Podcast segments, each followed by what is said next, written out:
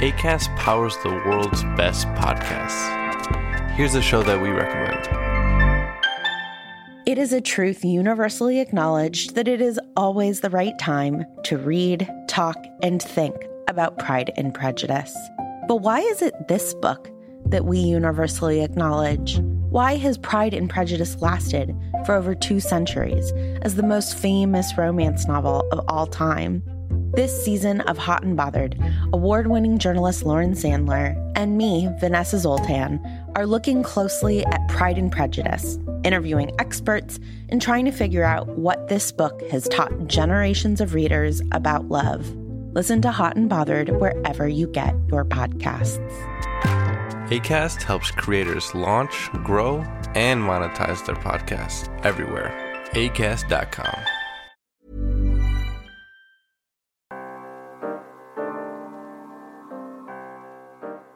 Hi, Foreign Policy Playlist listeners. This is Rob Sachs. I'm one of the producers on the podcast team here at Foreign Policy. And um, this week we're going to do something a little bit different as we're excited to share with you a podcast we've been assisting Doha debates with. It's called Course Correction. And each week, host Nelufar Hedayat tries to tackle some of the world's biggest problems.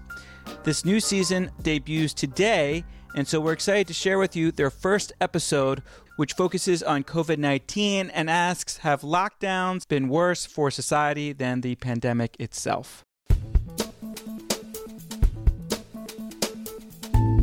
This is Course Correction, a podcast from Doha Debates. I'm Nelufar Hedayat, and in this season, season two, we're focusing on polarization.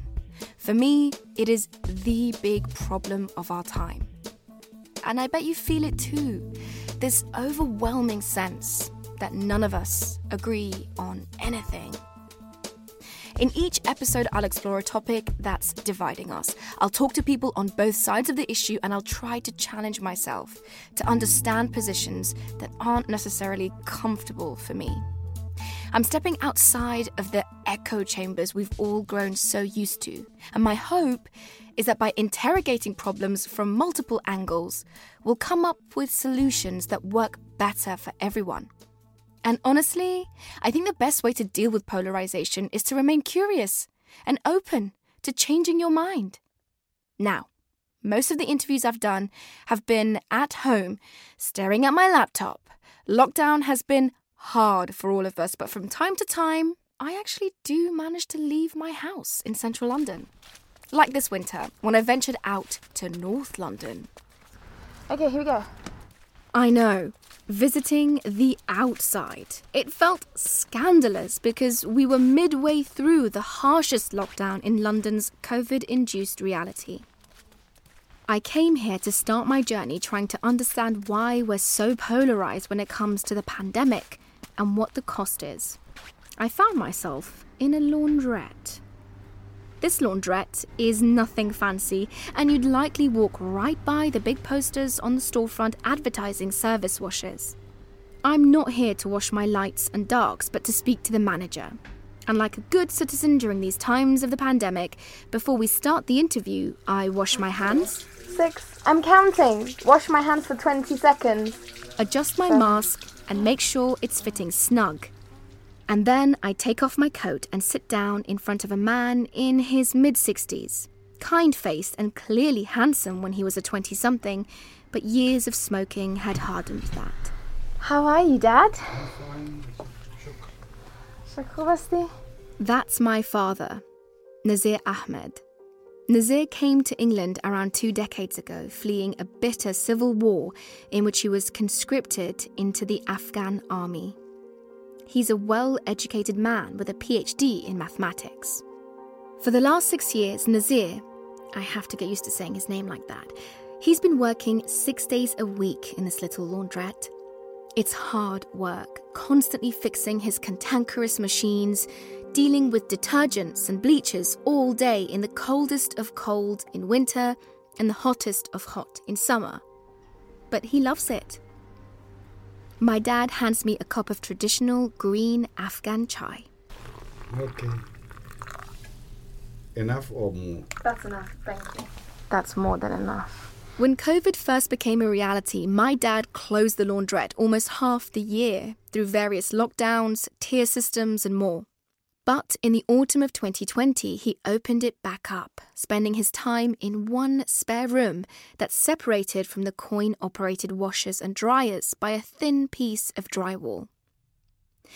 There's one table, one chest of drawers, two chairs, and a tiny radio and heater. As you see, I am stuck in here. It's the the place I can walk is about three meters, Yeah. but still I keep myself moving. You know, I can't I can't sit whole day. It's difficult to sit in one place. But that doesn't seem to bother my dad too much. What really upsets him is the huge drop in customers he's seen. First, after Brexit, when a lot of the foreign renters who live nearby left the country, and then the pandemic dealt a bitter blow. I lost, to be honest, more than half of my customers. Lots of people who are vulnerable, they mostly don't try not to come. Even if they come, and then they do a quick job and run away. That's why my business is affected a lot. And that loss in revenue has been really tough on my dad and my family. I pay rent and I pay my bills. After that, until now, I was not able to buy even one bread for my uh, home. It's that hard.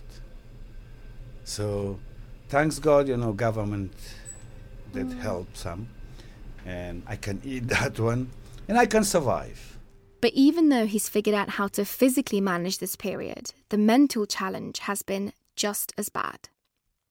My dad loves people, and he's a happy go lucky guy, so people love him. He's made the laundrette a pillar of the local community, and I know that the months of self isolation has taken its toll on him. So much so that, coupled with a serious loss of earnings, the mere thought of meeting people is what gets him out of bed each morning to open the shop. At least I have fun here. I can see people from behind the window. The window he's referring to is a big plexiglass shield that has always been there, but was now covered in signs saying no entry. My dad even constructed a homemade wooden payment box so nobody has to hand him money directly. When the laundrette is empty, he collects all the change from the machines and he's developed a routine to keep himself safe. I have to wash my hands. Usually, when it is when I collect money from the machines, I wash them with the Dettol. I leave them there for about 10 minutes. Then I wash them with the soap because I touch them. And that's it. Now a person have a, have it, his change, and I didn't have any contact with him. If this all sounds over the top, you have to understand how terrified my dad is of this pandemic. He's been a heavy smoker for 45 years. He's pre diabetic and his blood pressure is criminally high, so yeah, he's high risk. Just facing the outside world fills him with dread.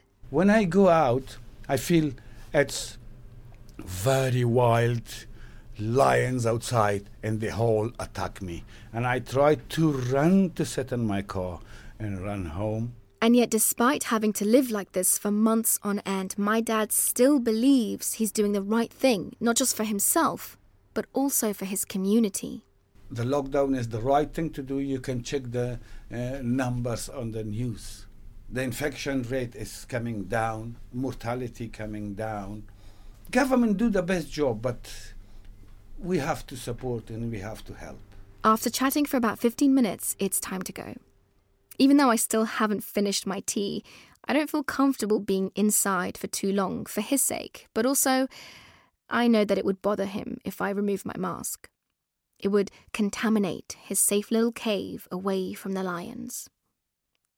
As I leave, I stop and take one more look at the door. Outside, my dad has posted a sign telling people about safety protocols of masks and distancing. But on the bottom, he's also included this line We thank you in advance in helping us keep you safe. We love our community and we will get through this together.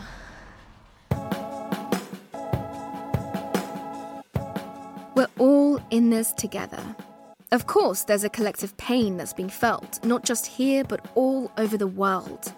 Some are suffering from this pandemic worse than others.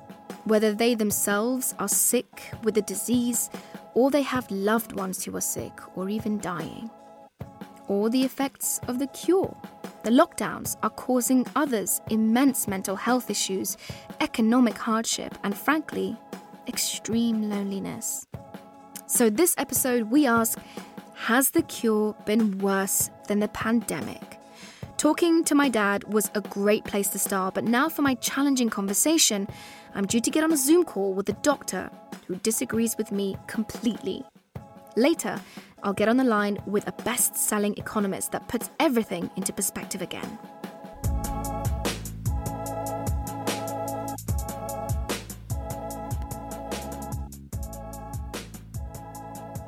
It was one year ago this month that the first symptomatic cases of COVID 19 were reported as the pandemic swept across the globe.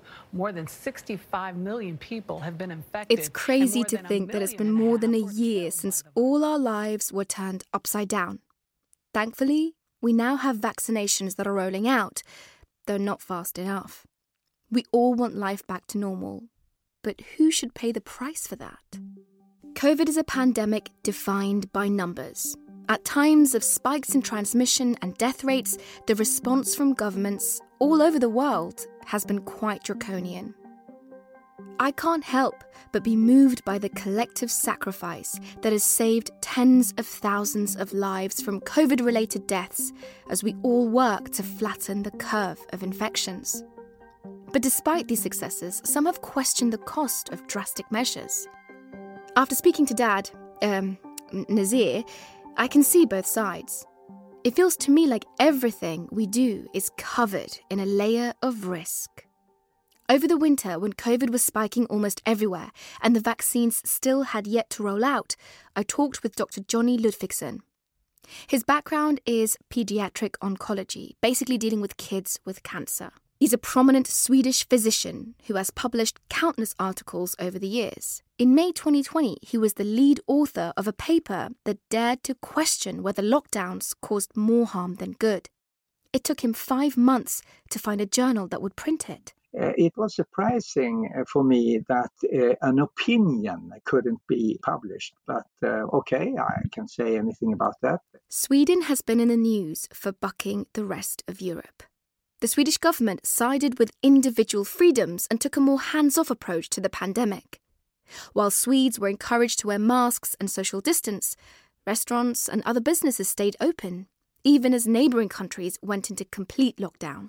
In Sweden, life is just a little quieter than normal. Many businesses and schools are open, and there are no internal travel restrictions. Swedish At first, it seemed like the strategy was working, but by the summer, cases were spiking, leading to one of the highest death rates in Europe relative to its population size. The contrast in infections was even starker when compared to other Nordic countries. A second wave of COVID is sweeping through Stockholm. It didn't escape, as authorities predicted it would, and now Sweden is marching to different orders. Dr. Ludvigsson stood by his government and said the risk was proportional. You have to balance what you do so that you don't make it worse with what you do than what the virus leads to. I remember how dramatic the reactions have been when the swine flu came in uh, 2008 and uh, just the economic turbulence 2008 9 caused a rather serious health problems not to speak of, of course, in the 1930s uh, when the serious depression was. And therefore, it's also important to try to keep society going because otherwise you cause a lot of difficult health problems. And hmm? do you think that the scientists behaved irrationally when they projected these catastrophic numbers unless we had these extreme lockdown measures? There were experts with different views. I mean, there were those who thought that uh, it will not be so extremely dangerous. And then they started with mainly very old people, not only, but mainly. Does that make a difference, the age? Yeah, yeah, yeah, yeah, that makes a difference, absolutely. I agree with people when they say that a life is a life. But then it is a big difference because, uh, you know, I must admit that if I have somebody who is 85 years old or like me, 77, and compare that life and the value of that life with somebody who is 10 years old or 30 years old with small children, there is a big difference because I am looking upon quality years. and nobody has discussed that. I hear what you're saying, but I have a mentor, and my mentor is in her in her seventies. I don't know what to say. It's very hard to say these words because they just feel wrong in my mouth, as though I'm I'm saying that her life is more valuable than yours, or yours is more than hers. Um, you know, you have to look upon uh, expected quality years. In Sweden, we actually came out with uh, the authorities came out with priority who to put into respirator. If it were so that you didn't have respirators enough, then they got formal stages one, two, three, who should be put into respirator. And it was very clearly written that if you have somebody with expected length of life of less than one year, and they have also other comorbidities, then they should wait. One thing was clear to me the conversation I was having with Dr. Ludvigsson, it was incredibly hard. I never hear anyone on TV or online speak about the value of one life over another like this. But with a global pandemic of outstanding proportions, should we be having more of these conversations? I just want to speak to you personally for a moment. Um, I'm fairly confident that in late December I got COVID. My boyfriend got COVID, mm-hmm. and I was in his house in his presence. I didn't feel anything, not so much as a lost taste bud. Mm. That's because I got COVID. I didn't get that COVID. I didn't get the COVID that takes a father away from his children in three days. I didn't get the COVID where people are still dealing with long haul issues. I just mm. got COVID and I don't particularly care or worry about it. Mm. I guess my, my point is, Dr. Ludvigsson, is it possible to have a discussion about COVID when the experiences of it, when the meaning of what it is to have COVID is so vastly different? I guess I'm talking more about the discourse, the discussion about COVID. It's reasonable. I mean, um, the majority who gets COVID 19 have no more or less symptoms at all, or very little symptoms, and, and, and that, that's it. I mean, it, it's nothing peculiar. Not even my uh, older brother, uh, 84 years old, and his wife, 82, they had COVID 19 and they had slight symptoms uh, for one to two weeks. Some people, they won't react very much at all. And the most young people, uh, children and teenagers, uh, they don't notice this. This is less of a problem than influenza. Then now I'm now I'm completely confused because when I turn on the news, all I hear is 1500 dead, 1400 dead, 50,000 people can I mean, what's going yeah. on? What's happening here? I'm I'm you're telling me something that's vastly different to what I'm hearing when I turn on the news.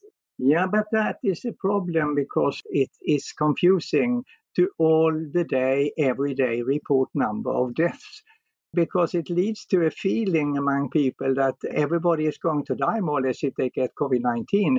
The absolute majority will have very, very slight symptoms, if any symptoms at all. In that way, I think it's a bit exaggerated to all the time talk about the number of deaths. It leads to panic. People have behaved as if they were in prison, more or less. And what happened? One million children has already, have already died in the developing countries, not of COVID 19, but because of the consequences. And a hundred million are, according to United Nations, calculated to have drawn back into poverty. And a hundred million children uh, are supposed to not have got their vaccinations, which will lead to a disaster with a lot of diseases. And 11 million girls are supposed, are, are uh, according okay, to. Okay, that's enough. That's enough. Um, I, I, can't hear. I can't. I, I literally can't hear anymore because. Um, no, but this is the consequences of the way the Western world have uh, uh, you know, to save the lives. Okay, I understand that we all want to save lives, but I can uh, discuss how that should be done. Evidently, lockdown has not necessarily been the best way. If the lockdowns are not beneficial, what do you prescribe? strong recommendations of isolation, physical distance, wash your hands, uh, keep uh, uh, you, uh, older people especially, but uh, those with um, vulnerable groups with problems of the lungs or immune system, keep isolated from others. Uh, try to avoid to get this uh, virus until vaccination has become a possibility. Aside from the fact that you suggest that the the elderly should perhaps shield, that sounds exactly like a lockdown, Dr. Ludvigsson. No, no, no. It's not a lockdown. Lockdown of society, that is not leading anybody go out. I mean, you had rules in certain countries, they were not allowed to take a walk. Why? I'm taking a walk every day. And why shouldn't I take a walk? Why shouldn't I go to the parks? Why couldn't I go out uh, in swimming in the summer? Why should I sit with a mask for my face when I uh, am walking outside or going to uh, swim in my lake? It's crazy didn't influence uh, at all uh, whether I got COVID 19 or not. I understand. Um, you've given me so much to think about, Dr. Ludvigsson. I really appreciate your time. Uh, mm-hmm. thank you so much for sharing the stories of your family with me, too. That, they're very precious. Thank you. Thank you. My name's Kurt Jaimungal, and this is the Theories of Everything podcast, the show where we bring rigor to mathematics, physics, and consciousness exploring grand unified theories, as well as free will and God. Even exploring aliens with former CIA Lou Elizondo. Heated debates on metaphysics with Kastrup and Vervaeke. Imagine you are an organism that spans a galaxy. How does the universe look to you? Type in Theories of Everything on YouTube, Spotify, iTunes, all platforms.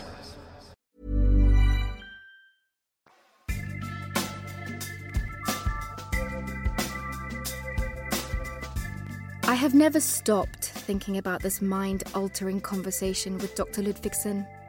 He made a compelling argument and was practicing what he preached. The cure for him is much worse than the disease because it takes away something in short supply these days hope and agency. With the pandemic creating such extreme situations as we've all been facing, it's no wonder we're all having to question everything we believe and think. I wanted one more perspective on this whole question of whether or not we as a society have approached this pandemic in the right way. Rather than turning to another scientist or even a politician, I decided to speak with an economist. Dr. Noreena Hertz is a world renowned British economist. She's been writing about the cost of social isolation and trying to think through how that impacts society. She spent her career trying to connect the practical ways that people live their lives to the numbers she's finding in her research. That's one of the themes of her latest book, The Lonely Century Coming Together in a World That's Pulling Apart. My plan was to challenge her with Dr. Ludvigsson's views, which I was beginning to agree with day by day. But we started somewhere else. So much around the COVID 19 pandemic is like living in different realities where one person's set of facts and ideas don't match with someone else's. I want you to change my mind. So someone has convinced me of something and I don't like it. Because I'm like a wishy washy liberal, right? So I'm all like, we have to protect everyone and love everyone. And um, I'm that kind of a person. But I spoke to a doctor, um, Dr. Ludvigsson, uh, based out in Sweden. 77 year old man, siblings older than him, 84 who did catch COVID, um, survived thankfully. And he's convinced me that, in fact, the problem with the way we're dealing with the coronavirus pandemic, Noreena, is wrong because we are sacrificing um, the young, for the needs of the boomers, for the needs of the older generation, yet again. Um, and I think he has a very fair point. You're an economist, you know this better than I could ever really understand it, really. Who pays the price? Is it the young people? Are we choosing to shield in the wrong ways? Should we be reassessing how, who has the burden of being isolated and saying that this is your responsibility and who has the right or the responsibility to go out and work and make sure that the economy is going? And these are uh, questions that you know hit at the heart of some kind of big questions in philosophy and in ethics that people have argued over for centuries you know who is more valuable who is worth more the um, person in their 50s with wisdom with knowledge with family or a baby who's just born um, and has their whole life ahead of them. Who is worth more? You know you it also touches upon what should we as a society value more? People in mental pain maybe terrible mental pain people in economic pain maybe terrible economic pain or is death with its finalizing quality you know so final that that overrides everything else? I mean these are all kind of big questions questions that there's you know I, unfortunately i can't give you a a definitive answer but maybe the way to help you think about it to try and push back against your new friend the swedish doctor is um well firstly let's look at some of the facts. We know now in a way that we didn't know when the pandemic first struck that it's not just elderly people who are being affected. And if you hear you know testimonies from doctors who are on the front line are talking increasingly about young people who they're seeing on their wards teenagers people in their 20s people in their 30s and what we're increasingly learning about long covid is that even if you are young and you've had covid um, quite mildly you could still be ill in considerable ways that will affect your livelihood your mental health your physical health for years to come. So I think this idea that we're kind of like making some erroneous choice between choosing the old over the young, you know, firstly is factually not true, especially when we take into account long COVID and its lingering effects. But I think it raises the much bigger question of what kind of a society do we want to be. But we do live in a society, Noreena, where um, doctors make the choice of who gets a ventilator. We do live in a society where there is a guide, a best practice for doctors in terms of who they should save, uh, what value of life will that patient get, and should should they be resuscitated. We make those decisions all the time, but this is the first time where we've had to make them together, and that's what COVID nineteen has done. It's brought us face to face with our own mortality, and we we refuse. It's as though we we think we have the right not to die. I think you're framing this in a really misleading way because this isn't about us not acknowledging our own mortality.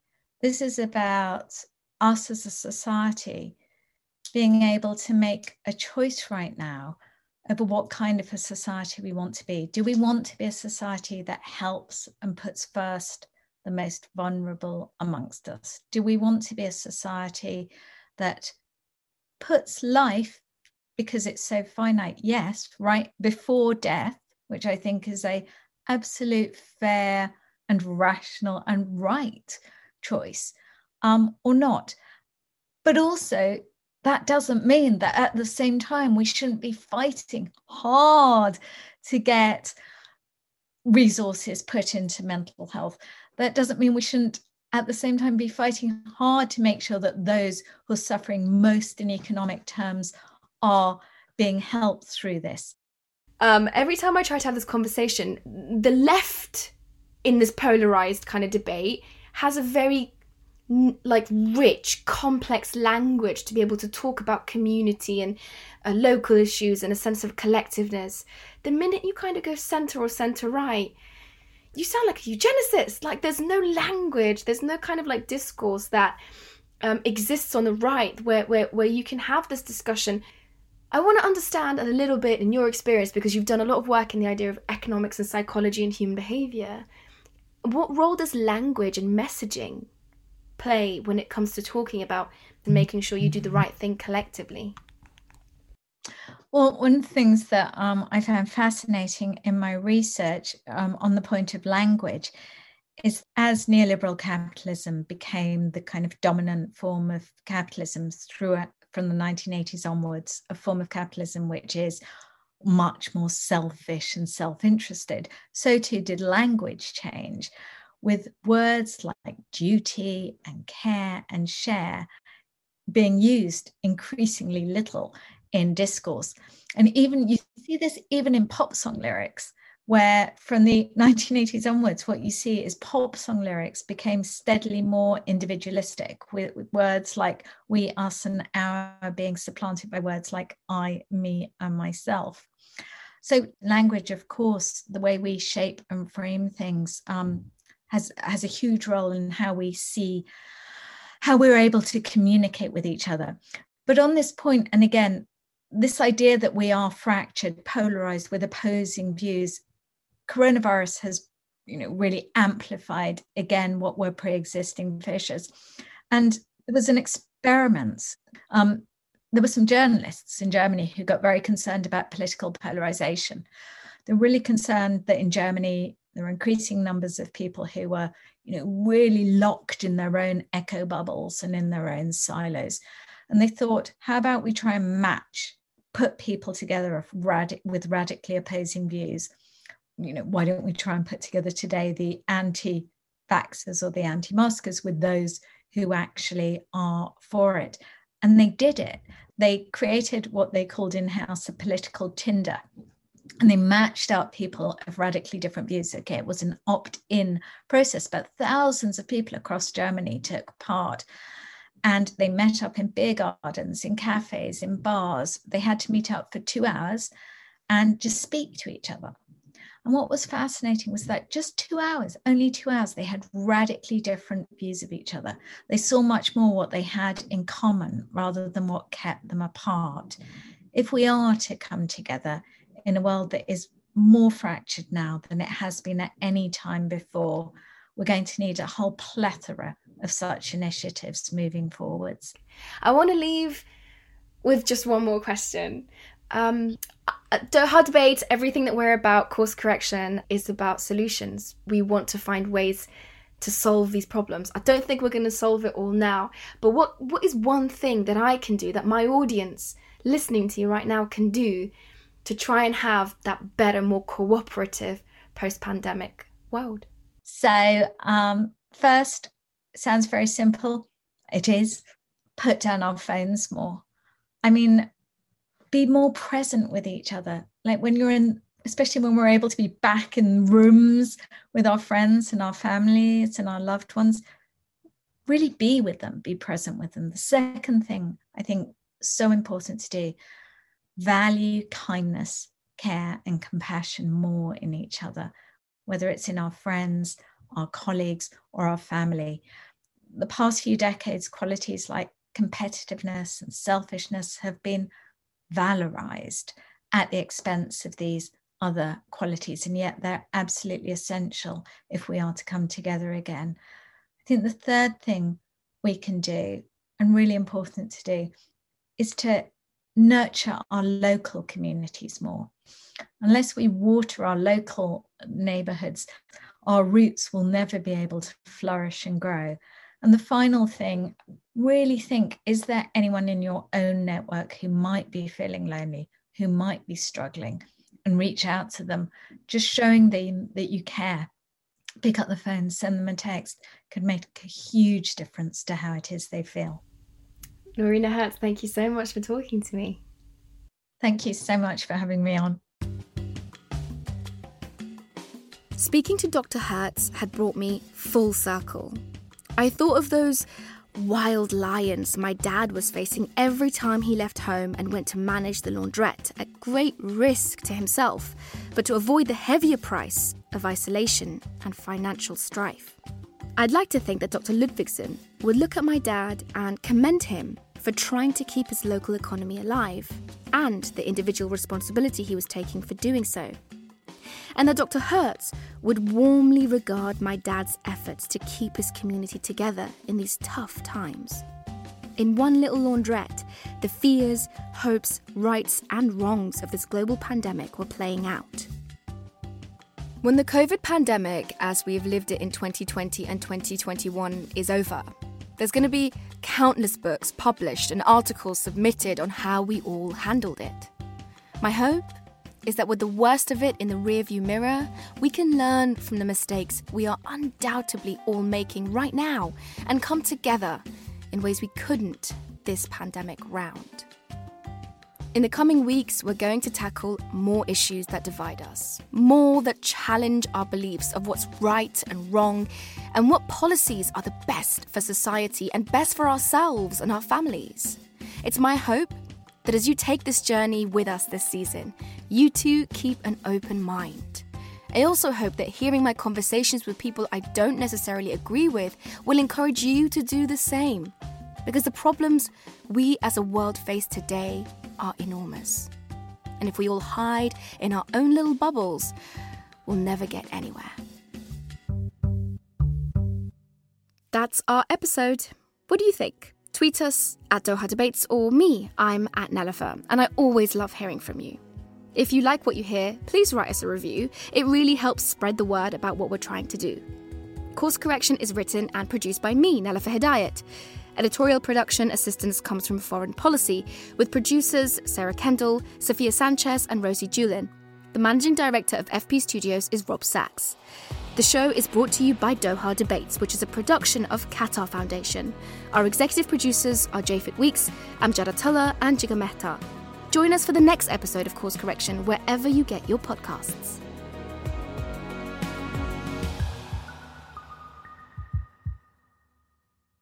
Thanks so much for listening to this week's Foreign Policy Playlist. We hope you enjoy the debut of season two of Course Correction. Of course, if you want to hear more episodes, please go ahead and check out Course Correction in your podcast app and hit subscribe.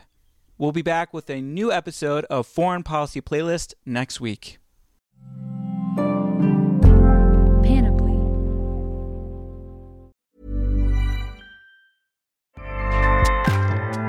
ACAST powers the world's best podcasts. Here's a show that we recommend. It is a truth universally acknowledged that it is always the right time to read, talk, and think about Pride and Prejudice. But why is it this book that we universally acknowledge? Why has Pride and Prejudice lasted for over two centuries as the most famous romance novel of all time? This season of Hot and Bothered, award winning journalist Lauren Sandler and me, Vanessa Zoltan, are looking closely at Pride and Prejudice, interviewing experts, and trying to figure out what this book has taught generations of readers about love. Listen to Hot and Bothered wherever you get your podcasts. ACAST helps creators launch, grow, and monetize their podcasts everywhere. ACAST.com.